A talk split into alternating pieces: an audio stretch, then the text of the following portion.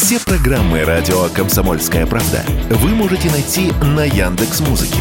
Ищите раздел вашей любимой передачи и подписывайтесь, чтобы не пропустить новый выпуск. Радио КП на Яндекс Музыке. Это удобно, просто и всегда интересно.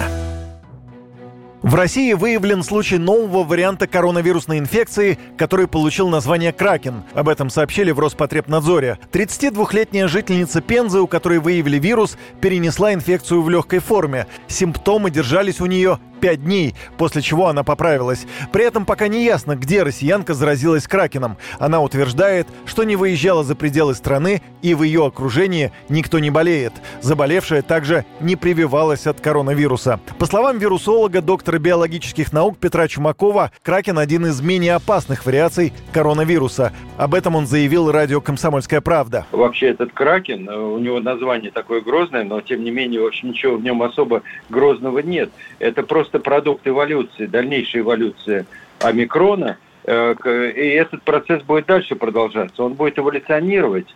Но я хочу просто успокоить всех, что эволюция идет как раз в очень хорошую сторону для нас.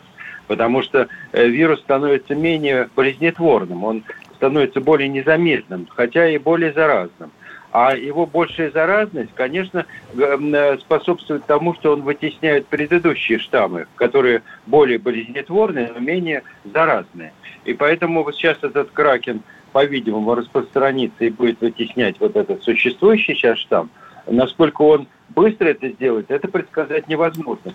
Действительно, пока нет данных о том, что кракен вызывает более тяжелое заболевание и в разы заразнее известных штаммов. Вместе с тем, появление нового варианта коронавируса накладывается на сезон гриппа и острых респираторных вирусных инфекций. Поэтому специалисты единодушно призывают соблюдать меры предосторожности. Легкомысленно к новому варианту коронавируса точно относиться нельзя, заявил в интервью радио «Комсомольская правда» профессор, сотрудник НИЦ эпидемиологии и микробиологии имени Ассамблеи Анатолий Альштейн.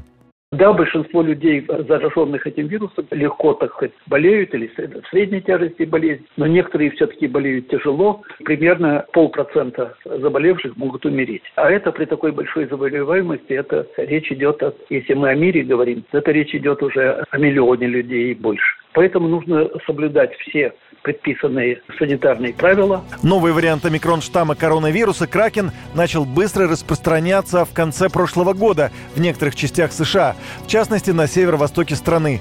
Подвид зафиксирован в 40% случаев COVID-19, выявленных в США за неделю. При этом двумя неделями ранее показатель составлял около 10%. Юрий Кораблев, Радио «Комсомольская правда».